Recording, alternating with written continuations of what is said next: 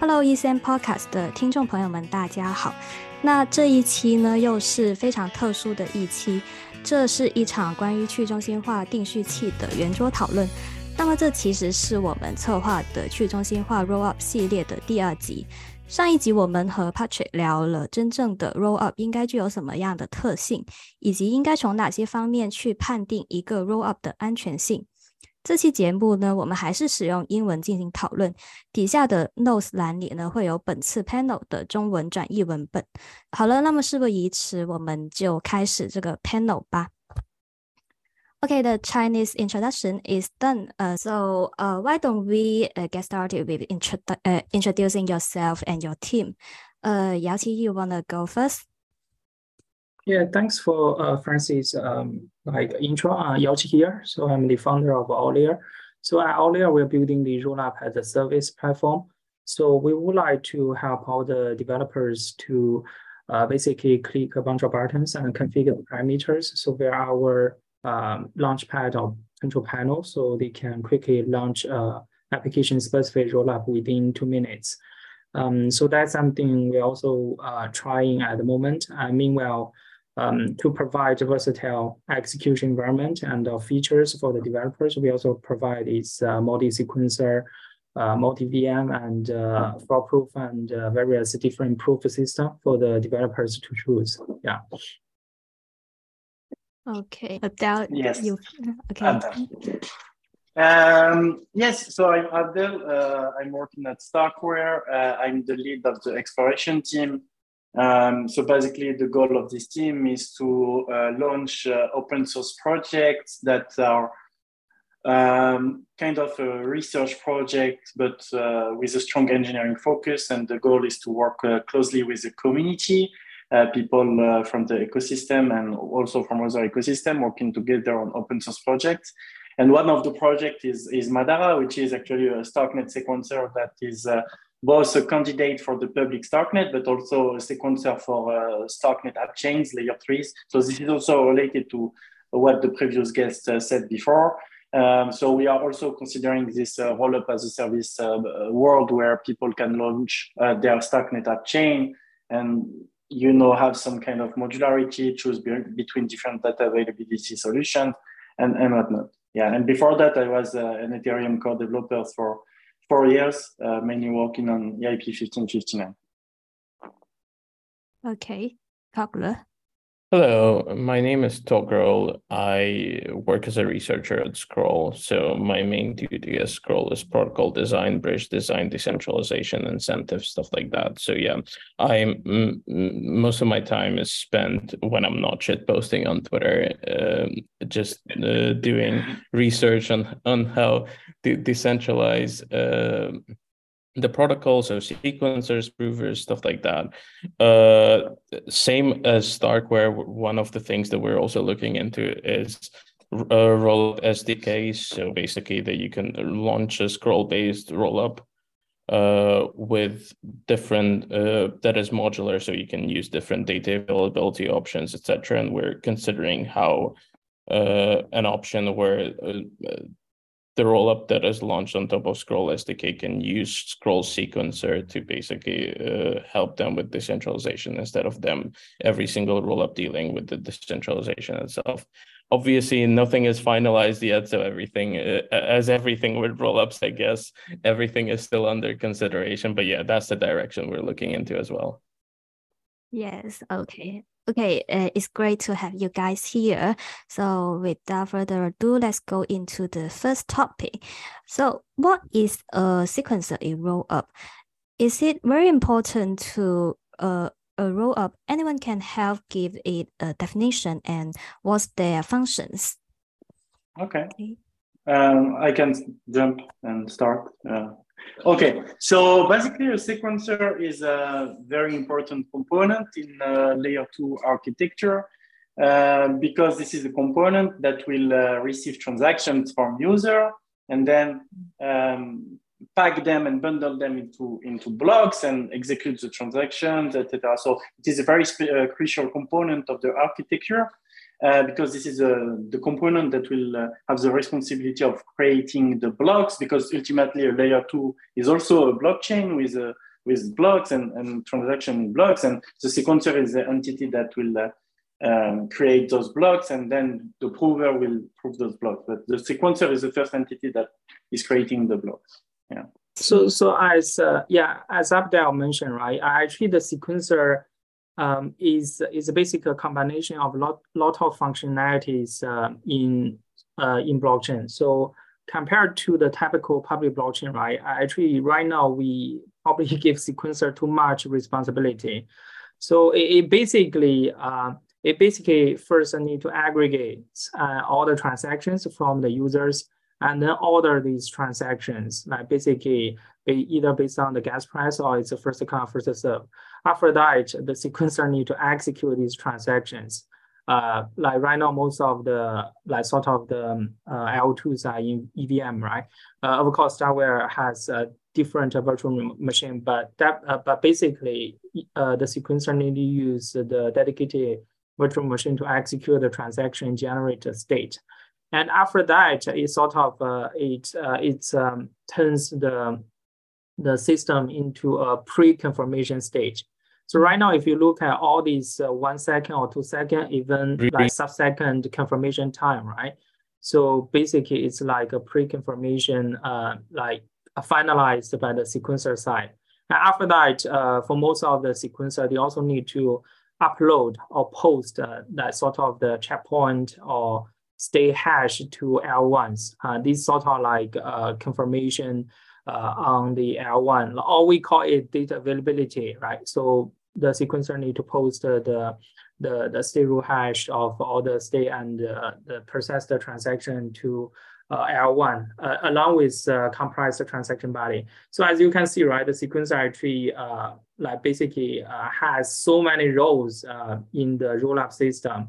And but in the end, you can really treat it as the L1 offload all the computation or execution uh, like uh, functionality to the L2 sequencer and we'll finish all the tasks and in the end we'll, it will upload uh, like sort of a state root hash to the L1 to tell the L1 that everything is finished and if you have something um, like uh, not going right and then you can uh, in optimistic rollup you can do a challenge uh, where the fraud proof and uh, in the like sort of uh, rollup, like uh, Scroll and uh, Starkware, right? Uh, they post the validity proof. So immediately L1 can just check whether the interstate transition is uh, correct or wrong.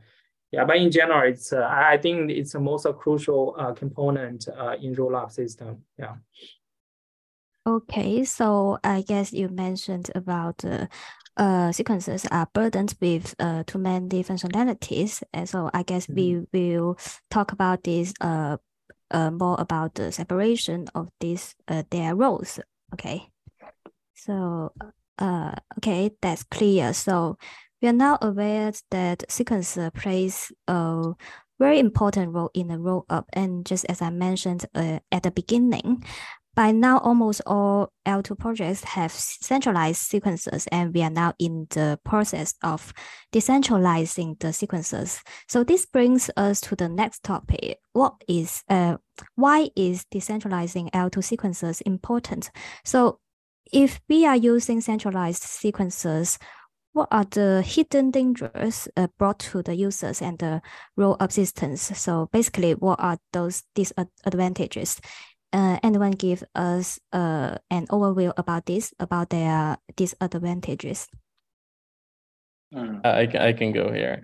Uh, so uh, firstly, it, it's important to understand that in, in roll ups, and bear in mind, I'm talking about roll ups that don't actually exist right now because uh, some of us still have some uh, training wheels implemented. Actually, all of us except Fuel V1. So we, none of us can actually be classified as as a roll up in uh, in the current stage. But let, let's say uh, that. Uh, once everyone does everything to be classified as a roll up, so you remove the multi-sig, etc., etc., uh, then the problem of sequence uh, sequencer decentralization becomes a UX issue, not a security issue. So when people talk about like let's say decentralizing an L1, the problem is completely different because the L1 has to uh, guarantee ordering and also provide some uh, some guarantees to the light client. So let's say if a light client wants to verify that the state is correct, they have to uh, tr- trust the validators of that L1. Whereas for uh, rollups, that's not really the case because in, in, in the case of a rollup, uh, the sequencer just provide temporary ordering that is then confirmed by the L1 which means that, uh, and because we also, uh, rollups also guarantee censorship resistance, uh, we don't need uh, decentralization for that. So um, the reason why you need sequ a sequencer is, is threefold. So one, uh, let's say if the finality on the L1 is slow, either because you submit the validity too slow or whatever, or or in case of an optimistic rollup, the fraud proof times are like seven days, you have to rely on something to uh, to confirm it fast. So, uh, and while you can trust that, for example, Starkware are not going to rug you, and actually, when they say uh, or uh, uh, scroll when we say that a block is confirmed, we're not actually going to reorg it later. It, it's a trust assumption, and decentralization can add some economic assumption, uh, economic guarantees, etc. On top of that, uh, rollups don't have real-time finality guarantees. So essentially, you can go through the L1, you can force include the, the transaction, but it'll take hours for that transaction to be included. And for a lot of use cases, an hour of waiting time is equivalent to infinite waiting time. So let's say if there's an Oracle update and volatile times, then basically if you update the Oracle one hour too late, then the whole system might fail uh, the whole app, sorry, not the system as in the rollup. Uh, and essentially decentralization allows us to guarantee, uh, provide some stronger real-time censorship guarantees because instead of uh, corrupting one entity or like a handful of entities, then now you have to corrupt the whole network of sequencers who are working together to produce blocks. So uh, it's more of uh, for us, the, the decentralization is more of a uh, a solution to improve user experience and fix some edge cases like Oracle updates, etc., rather than provide basic safety guarantees, which is the case for L1s. Yes, I think uh, this is very important what you said about the clarification of about why we want to decentralize because as you said this is not exactly the same problem as the l1 and i think it's important in the discussion because when we see some alt layer ones that are criticizing uh, decentralization of sequencer. They are not uh, honest about uh, the, the trade-offs of having a centralized sequencer. So it, it was very important for you that it's cool that you clarified that. And on top of that i would also add something else that is related to the user experience which, which is about live liveness. Because when, when you have uh, one sequencer, you, you have more risks of the sequencer going down for whatever reason. So uh, decentralizing the sequencers also add uh, more resilience and liveness on the network. But yes, even in a centralized context, uh, in terms of security, we have uh, uh, good security guarantees. and the difference is mainly the timeline because indeed, when you have the possibility of forcing transaction to the L1, what the difference is only about the timeline uh, and having decentralized sequencer enable you to have uh, yeah fast censorship uh, resistance guarantees as Toghrul mentioned. So yeah, I will just add that also for liveness, uh, it's also important to have a decentralized uh, uh, network or sequencer.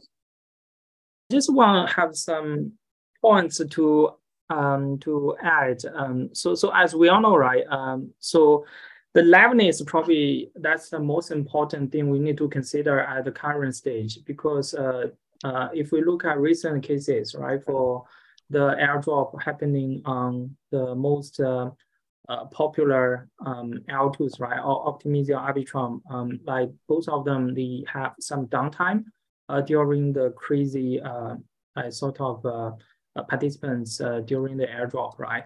Um, so I think in general, right now, it's really like how we can handle uh, like for example, dozen of transaction per second, or even dozen of requests per second. Uh, if we just have one uh, sequencer, I mean, um, so in even in theory, it's it's not possible re really to handle so many uh, requests or HTTP or WebSocket connection at the same time if you just have one node. So so regarding liveness, right? Definitely we need uh, multiple sequencers. Um, single point failure is really like sort of um, the hurdle for not just for uh, Web3, even in Web2, it's, uh, it's a big issue. And beyond that, right, it's, um, it, it's also about like uh, censorship. If, if we just uh, have one uh, sequencer, right, even we see that it can be run by the team, but you, you still need to show that you don't really censor transactions. for example, sometimes like uh, there's some uh, malicious parties, all right, there's some other party you don't like them. So is it possible you have the ability to blacklist them? And um, and uh, if if it's a decentralized uh, like sequencer uh, system, right? At least uh, if they cannot send transaction via one sequencer, they can also try out the other ones, right? Um, so that that that's why like recently we got a lot of uh, criticism like around like the single uh, sequencer is really like uh, um, the L1 protocols, they may complain about the censorship issue. Yeah, beyond that, it, there are also um, some other issue, right? Um, like MEV uh, front running.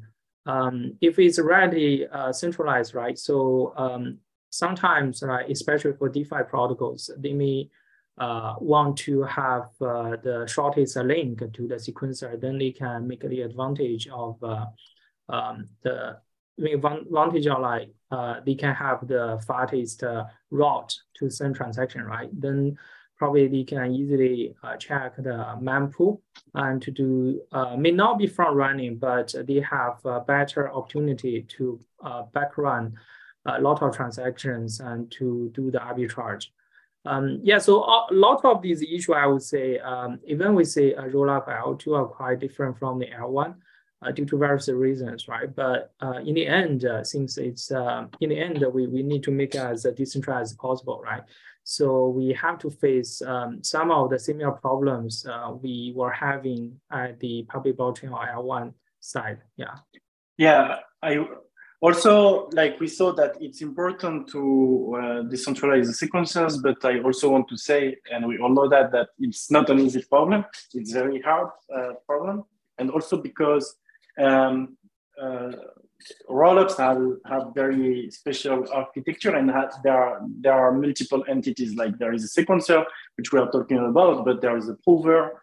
And uh, you need to decentralize both actually. And there are some trade-offs and so there are some difficulties around um, how you price transactions uh, because there are different factors that are required to run the network. So how do you price transaction? Because for example, the sequencers and the provers don't have the same uh, hardware requirements. Like for example, the prover need to be a super powerful machine and so on.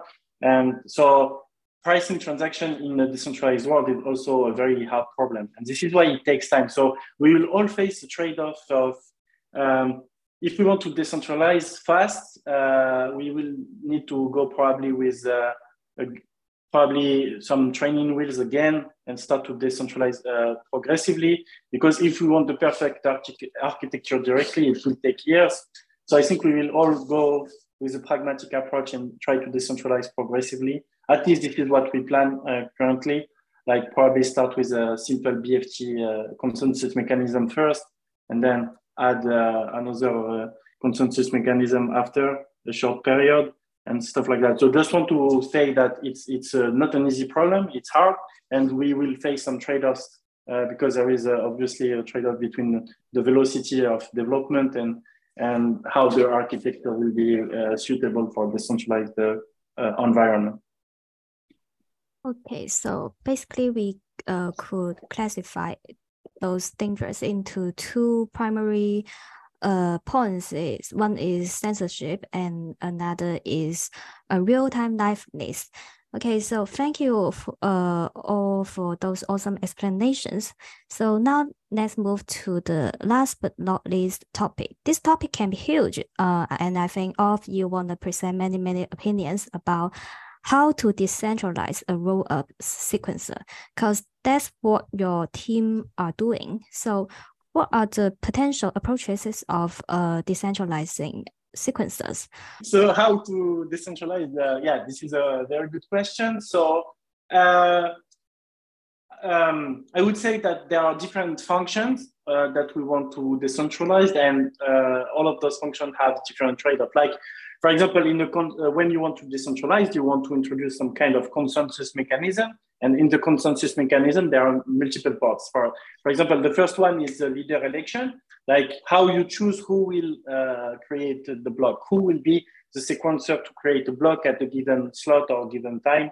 Uh, what we plan to do, um, we want to leverage as, as much as possible the layer one. So that means that for our leader election algorithm, we want um, to have the staking happening and at the layer one. Like for example, we have we have the token, and the staking will happen uh, on the layer one on the smart contract on, on, on Ethereum, and then we want to use that uh, to determine the leader election mechanism. That means that we want to do kind of like Ethereum with uh, some epochs and slots, and the leader election will be determined by the staking on the Ethereum smart contract. So that means we need to uh, have some interaction that uh, where the L2 sequencer will query uh, Ethereum smart contract to know uh, who will be the next leader and, and whatnot. So obviously you need some kind of randomness and, and whatnot. So it's not an easy problem. But this is the first part. The first part is the leader election mechanism. Then you need the mechanism for uh, the uh, the consensus itself, and then you have multiple options. Either you can go with longest chain or BFT or a mix of both, like Ethereum, which has uh, LMD Ghost and uh, Casper FFG for the finality. So likely we will go first with a pragmatic approach where we start with a, a BFT first. And why is that is on the layer two, when we want to decentralize, we don't aim for the same number of uh, sequencers as the layer one. For example, on Ethereum, it's very good to aim for millions of validators, literally. This is why we cannot just use a BFT uh, mechanism because it will be uh, very bad uh, uh Uh, in terms of uh, efficiency and it will cause very uh, big problems uh, if it was the case. Like, for example, uh, this night, there was a problem on the Beacon chain. If it was the BFT mechanism, the chain would ju just have halted completely. but the, it was not the case the, the chain continued to create blocks and only the finality was affected. Uh, so, but on the layer two, if you aim for, let's say, a few hundreds to 1000 sequencers, it's probably fine to start with the BFT mechanism. Okay, so we have the leader election, then the consensus, and then there are two other parts, uh, but I will stop there to let other guests speak. But the two other parts are um, the state updates and also the, the proof uh, production. The production of the validity proofs of execution and how you submit and settle all of that on the underlying layer, which is Ethereum, uh, or it can be also layer two if you are uh, on the layer three. Yeah. Toghrul, can you uh, add more about this? Uh, yeah, of course. Uh, let me start off by saying that um, in L2's decentralization is a multifaceted problem, as Abdel described. So when you have, especially in in uh, in uh, zk rollups, because you have provers and sequencers, and you have to coordinate between them, and you have to decentralize both. And uh, yeah, so the problem is quite different to the L1. And another difference is that in here, uh, all, all your designs are geared towards convincing the underlying bridge of the uh, of the correctness of the consensus or whatever you use to decentralize instead of convincing a bunch of other uh, an arbitrary number of other nodes. You, you obviously should do that as well but your primary focus should be the bridge itself.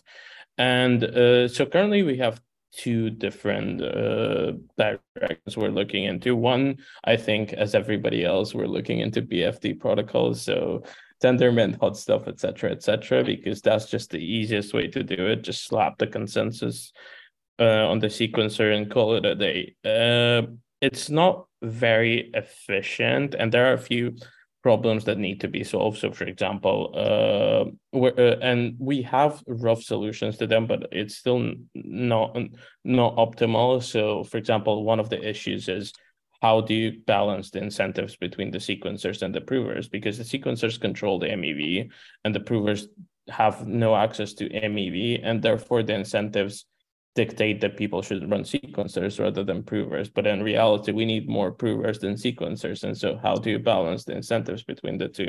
It's one of the problems.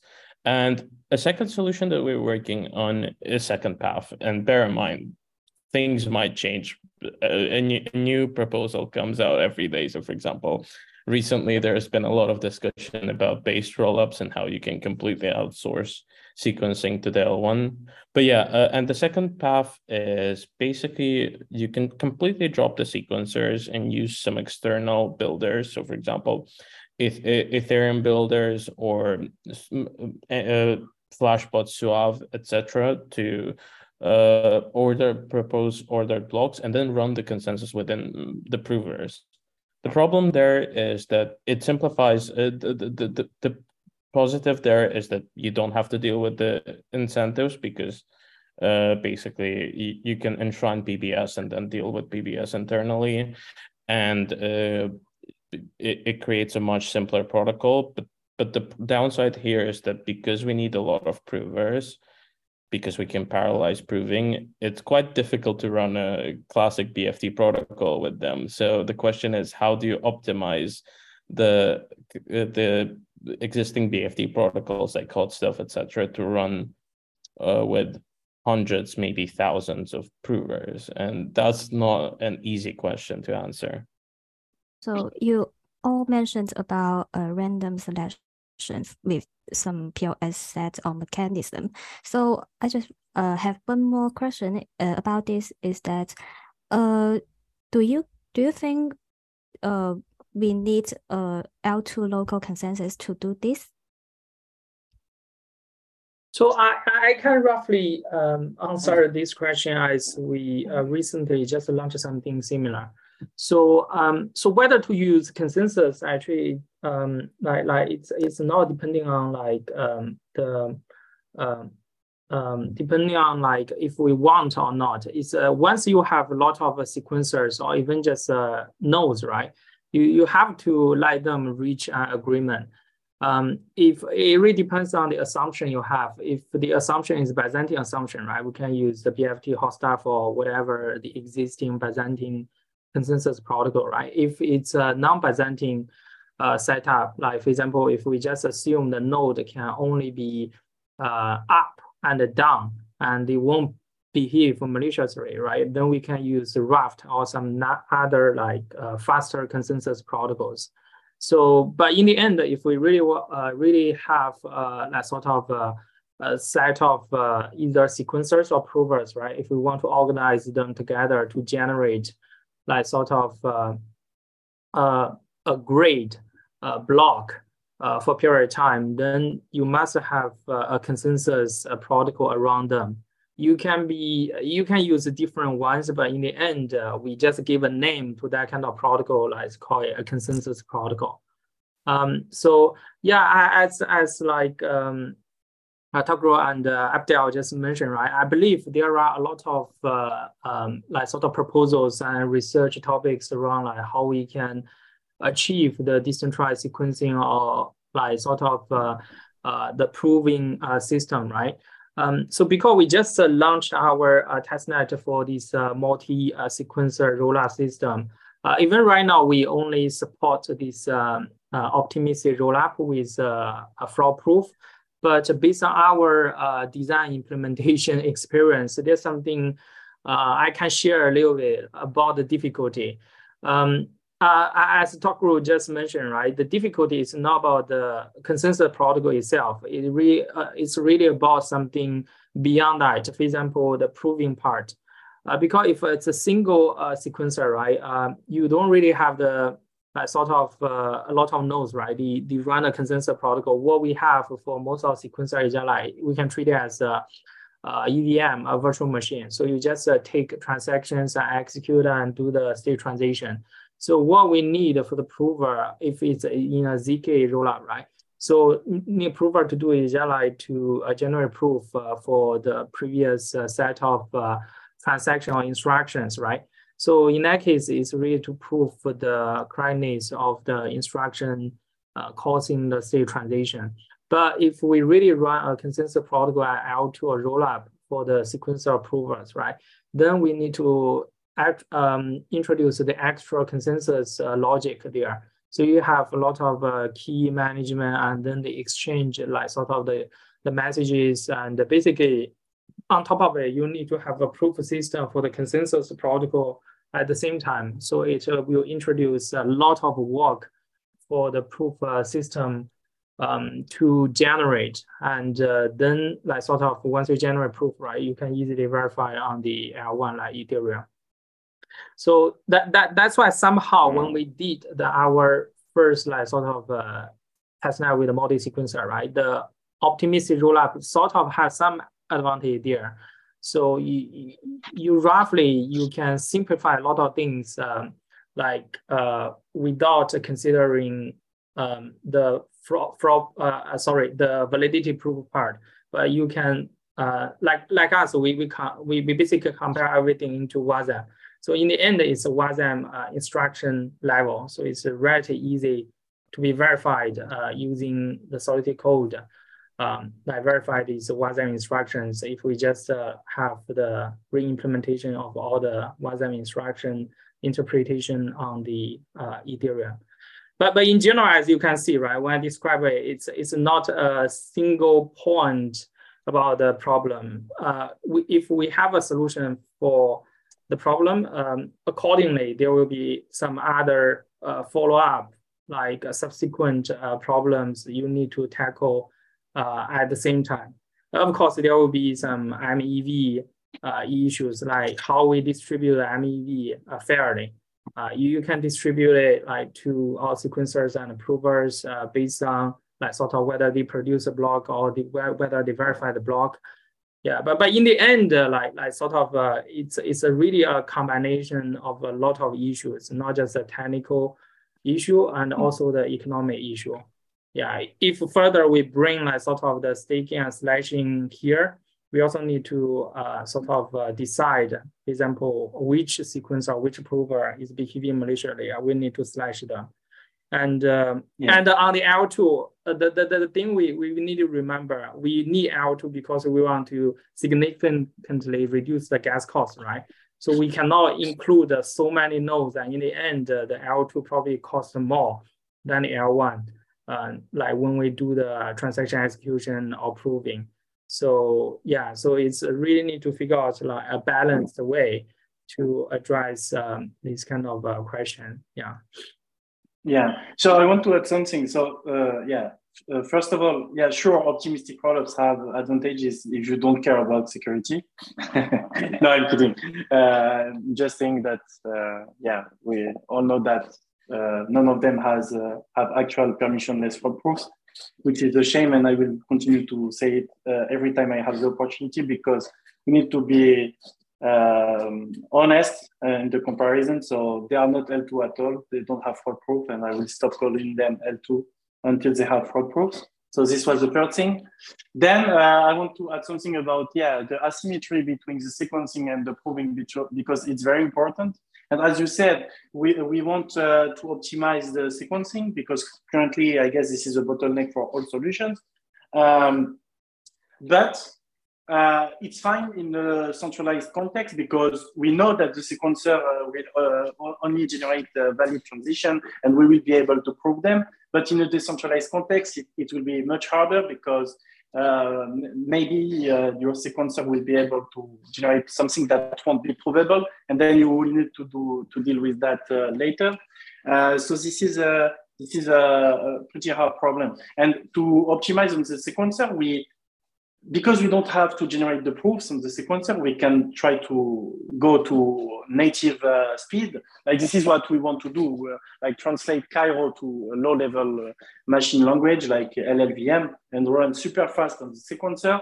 And then you can prove asynchronously. And the cool thing about uh, the proving side is that you can do it uh, uh, in parallel. this is massively parallelizable with proof recursions. And this is why we will be able to catch up with the the speed of the sequencer, but it will be hard uh, when we decentralize because we will need to make sure that the sequencer will generate only a valid transition.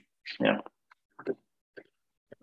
Uh, just to add to that, uh, so I um I'm not sure about Starkware's approach here, but for uh for us, and I think like it's a general assumption for every zk rollup that if you decentralize you have to be able to uh, your proof system has to be able to handle invalid uh, batches so essentially let's say if you submit a batch that uh, contains invalid signatures, you have to be able to prove that the resulting state is equivalent to the to the starting state, and therefore there will be some overheads either way. It's just a question of how do you minimize the probability of that happening.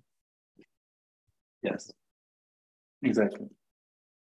And and to answer on that, this is why we have introduced uh, uh, Sierra in Cairo one to make sure that every I think uh, it's probable. Uh, uh, I guess you know it, but this is why we have this intermediate representation that makes sure that every Cairo program is, is will be probable, so that we can include a reverted transaction. Then, yeah. So just uh, as Toghrul mentioned uh, just now, uh, we can introduce some external uh, sequences like the based roll up and other trains to do the sequencing. So Yao, could you uh, give us some explanation about this? Yeah, so um, I think um, the base uh, uh, rollup, well, typical we call it the based rollup, uh, was originally from uh, one of the blog posts. Uh, I think Justin Drake uh, mentioned in the Ethereum forum. And so one of his ideas that so we can probably reuse uh, uh, some of the Ethereum uh, validators, right? Validators to also validate the transactions for rollups. So in that case, um, as you can see, right, we don't need a separate set of uh, nodes um, from community or from somewhere, right, to validate uh, to validate the transactions for different rollups. Especially we are talking about in the future, there will be so many rollups we have a general purpose rollups, but at the same time, we also have a lot of application specific rollups, right? Like uh, the ones that were created like for games and for NFTs. And uh, um, so in that case, um, like it would be great, like we can find a, a generic place, like uh, the pool of Ethereum validators to verify these transactions. Um, yeah, of course, it's, it's just one idea because it also introduces a lot of uh, technical difficulties. For example, um, in, in, in theory, we can ask uh, Ethereum uh, validators to verify the transactional rollups, but it's very difficult to have the logic, I mean, the verification logic of rollup to be uh, bundled or embedded into the Ethereum protocol itself. Uh, typically, we call it in-protocol verification or something. It really requires a hard fork of an Ethereum node, um, and in that case, they can verify some uh, rollup transaction. Uh, but if we really do that way, right, you will see the problem. It's sort of like we want to have L2's rollup to offload the pressure from the Ethereum. But in the end, we still ask the Ethereum validator to do the same thing of the uh, from the work offload uh, offloading to the L2. So that's why a lot of people discuss about like how we can do that, right? So then um, like uh, we talked to uh, Barnabé. Barnabé is also a researcher from Ethereum Foundation. He was working, he's working on the like so PBS, the proposer builder separation. So Ethereum has a plan to sort of split the task of the validator into multiple roles, right? Builders and the proposers. And uh, right now we already have the Flashbot. Flashbot, uh, I mean the Flashbot build, uh, Flashbot builder is sort of like the PBS builder. So they compose all the, the blocks and send to the proposers in the Ethereum, right? So uh, once uh, the block sort of included in the uh, Ethereum network and also the builders will get some rewards. Uh, and then uh, and then in that case, right, we uh, how to reward, how to reward these sort of like validators from Ethereum network. They also do the work for the rollups. Um, there's some other solutions, right? Uh, one is like the restaking. Probably you heard a lot recently from EigenLayer or from some other protocols. So the you can restake your Ethereum tokens and to some other sequencing network, right? Or just to reward these uh, Ethereum validator if they run actual software to do the verification for the rollups. In that case, they can also get the rewards uh, either from the L2 or from the restaking protocols. So, but, but so far, right, there are a lot of uh, uh, suggestions, but in general, as uh, as I just mentioned, right? So the idea that uh, how can we reuse the existing Ethereum validators? How can we reuse the existing ethers just to help to bootstrap uh, the new uh, rollup or L2 systems? So it's basically try to uh, simplify a lot of work uh, for the rollup projects. If they want uh, probably some new uh, sequencers, or if they want to have some new like sort of stakes, they can just reuse the existing uh, infrastructure or existing uh, stakes. So that, that's why it's like sort of called based rollup, like it's sort of based on, on top of Ethereum and then further the, the infra and uh, uh, and also states can be reused for the rollups and L2s. Yeah. Okay, yeah. so uh, Toghrul, uh, do you have any ideas about this topic? Like, uh, Scroll have any plans to like integrate the external uh sequencer systems like shared sequences? Um, I'm gonna go on a bit of a rant about it because I'm still not conv- convinced by all the shared sequencer proposals, etc. So, uh, and bear in mind they're still in their infancy. So, so if they if if the design space changes, then I'm fully for it. But in their current form, I'm unconvinced by them for multiple reasons. So one for me, the main value proposition of a shared sequencer for like general purpose rollups like Scroll or Starknet is the fact that you can get atomic composability between different rollups. But then the problem is that if you have atomic composability, then the finality of your rollup becomes uh, equivalent to the finality of the slowest rollup that you're composing with. So let's uh, let's say if Scroll is composing with Optimism, Scroll's finality is going to be seven days, the same as Optimism and so like uh, and the main value proposition of zk rollups is that the finality uh, one of the value propositions of zk rollups is the fact that the finality is relatively fast and you can withdraw to an l1 within minutes.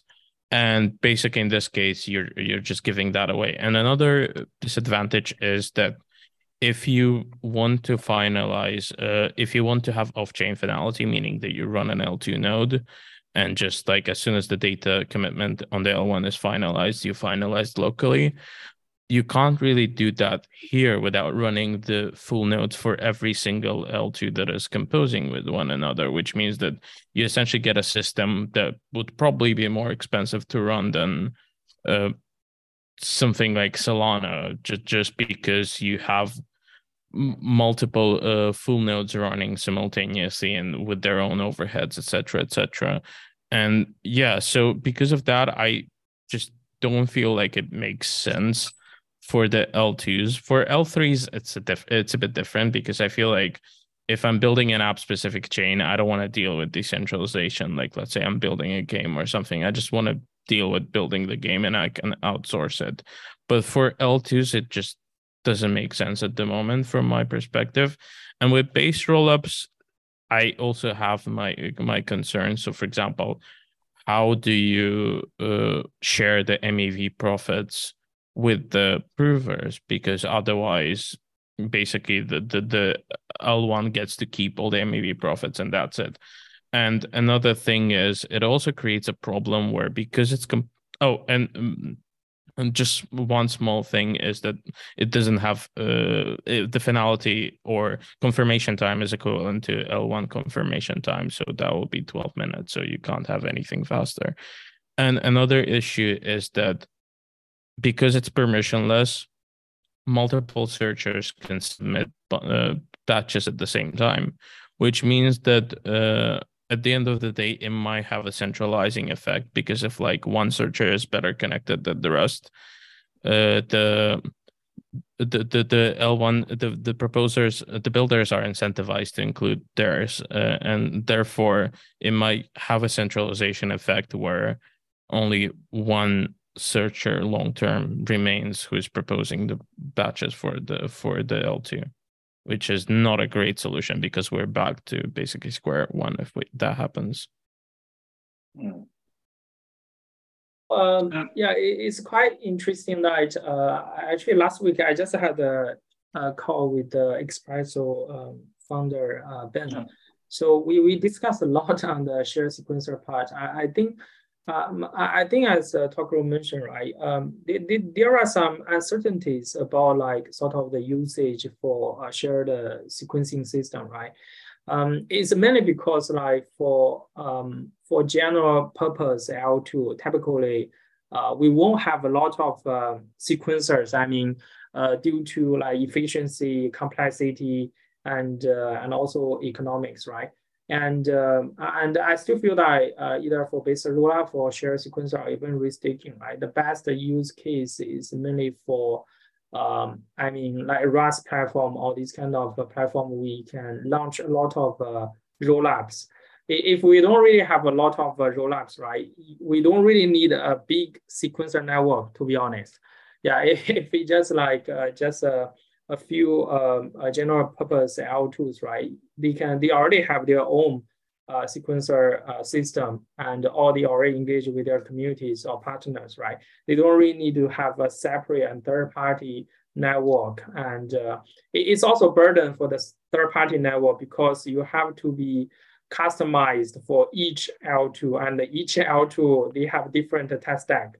Um, and, uh, and, uh, and basically it requires a lot of changes uh, for your own network.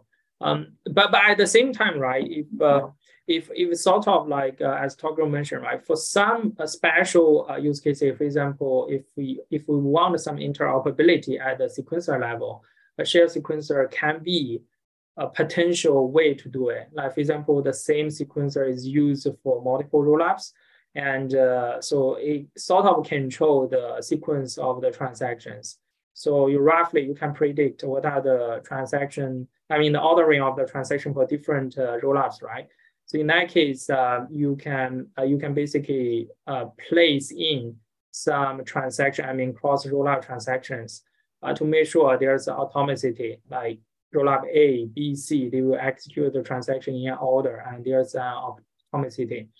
But when I describe this, right, you can also see the problems here. If we really have a lot of such shared sequencer, right, they are becoming the bottleneck and uh, single point failure. We give uh, too much like power to this like sort of shared sequencer. They are becoming more like a, a central, uh, I mean, more like a network controlling a lot of rollups, right? So in the end, we will figure out a way how we decentralize this uh, shared sequencer. So, um, but, but anyway, I, I think it's good, like people gradually figure out more and more uh, problems and uh, also more and more these solutions. Anyway, it's, it's fascinating to see the space is evolving every day. And uh, with all these new approaches and uh, new solutions, right, at least we are on the right track to really decentralize the entire rollup space. Yeah.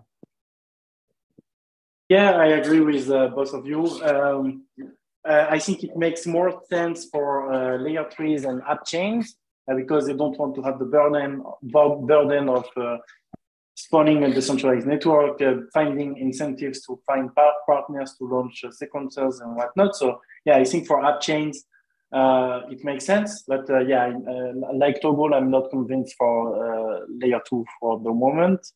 Uh, but I, am very um, bullish uh, on the app chain part, and I think we will be we will see amazing and exciting design space there.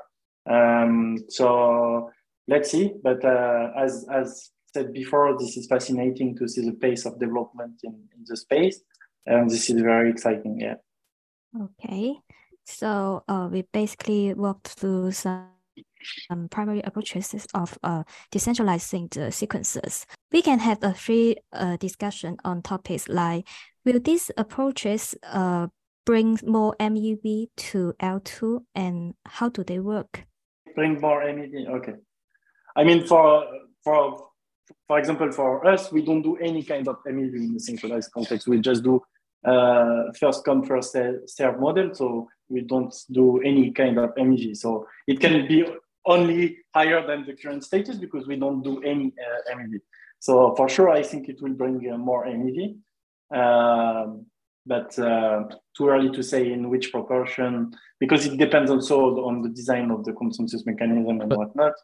But uh, compared to now yes But the thing is, even if you don't do MEV, there's probably some MEV still happening in Starknet. Yeah. And plus, in in in this case, you choose not to do it, but you can. So decentralization by itself doesn't really reduce MEV or increase MEV. It's orthogonal to MEV, depending, of course. So, for example, if you apply something like Themis or some kind of fair ordering protocol or threshold encryption, then yes, you minimize MEV. You don't completely remove it because I I have uh, this philosophy that MEV cannot be removed. You always have some MEV. Uh, but but by let's assume that you're just mm, creating a BFT consensus or something, building on a BFT consensus or something like that. That doesn't really affect MEV at all. Like um, the MEV is still there. Uh, it's just the question of how the searchers work with the sequencers in order to extract that MEV. Um, so the thing is like for uh, even for first come first serve, right? Uh, there there a tricky part that once we make the mempool, right? Mempool public. So for some uh, searchers, right, they still have the advantage to uh, to library. For example, um, like for example, for, for, for, for the sequencer, right, they probably have the best network. Yeah, sort of they have an office uh, just net to your door and to have the mm. best network to connect to the like sort of the sequencer. So in that case, uh, once they see some uh, sort of uh, arbitrage uh, opportunities, right? Uh, it, MEV not just about front running or sandwich attack. It's like a user send transaction, right? And they can immediately see in the mempool. So um, since they next to your door, right? So they can quickly place their transaction ahead of the other guys.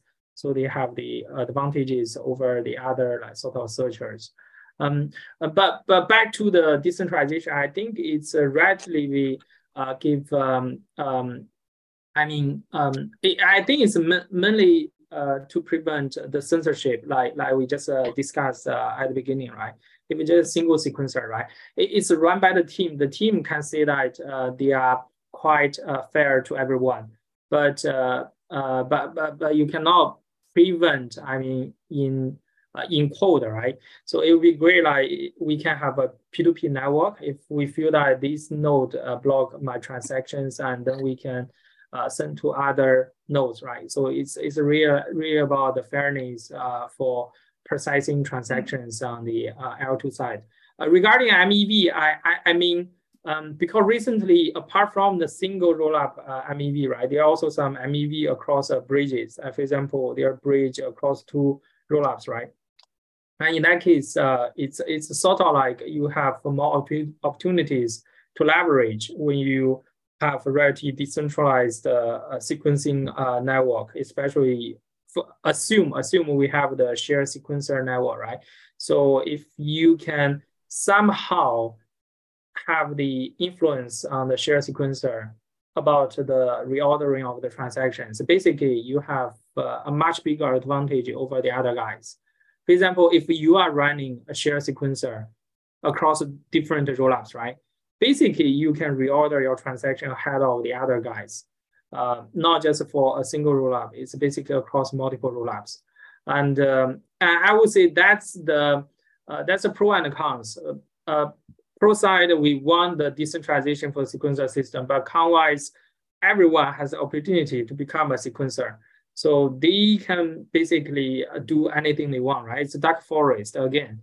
So, um, so it, basically we introduce decentralization and then we have to face um, sort of the similar problems we were facing at Ethereum. And then that's why uh, like uh, Flashbot people, Ethereum people, they want to have the PBS, right? They want to uh, like, like separate the, the proposer and the builder and then try to have a separate solution on the builder side.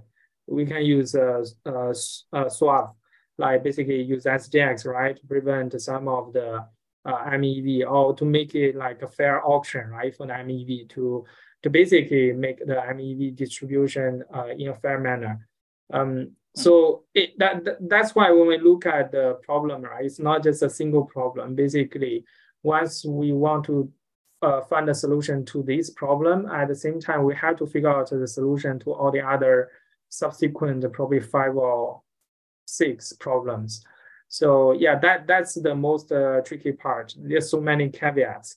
Um, it's it's no longer it's like a one to one uh, problem or question. It's really like uh, one to six or even more. This kind of uh, question and uh, and answers. Yeah. Okay, so uh, I think that's the last question. So, and we are done here for this panel. So, thank you again for coming to ECN podcast. We and I hope your project is going well in the future and come out more cool stuff. So, thank you, Yao Qi, Abdel, and Toghrul. So, see you all next time. Uh, bye bye. Yeah, thank you. Bye bye. Bye.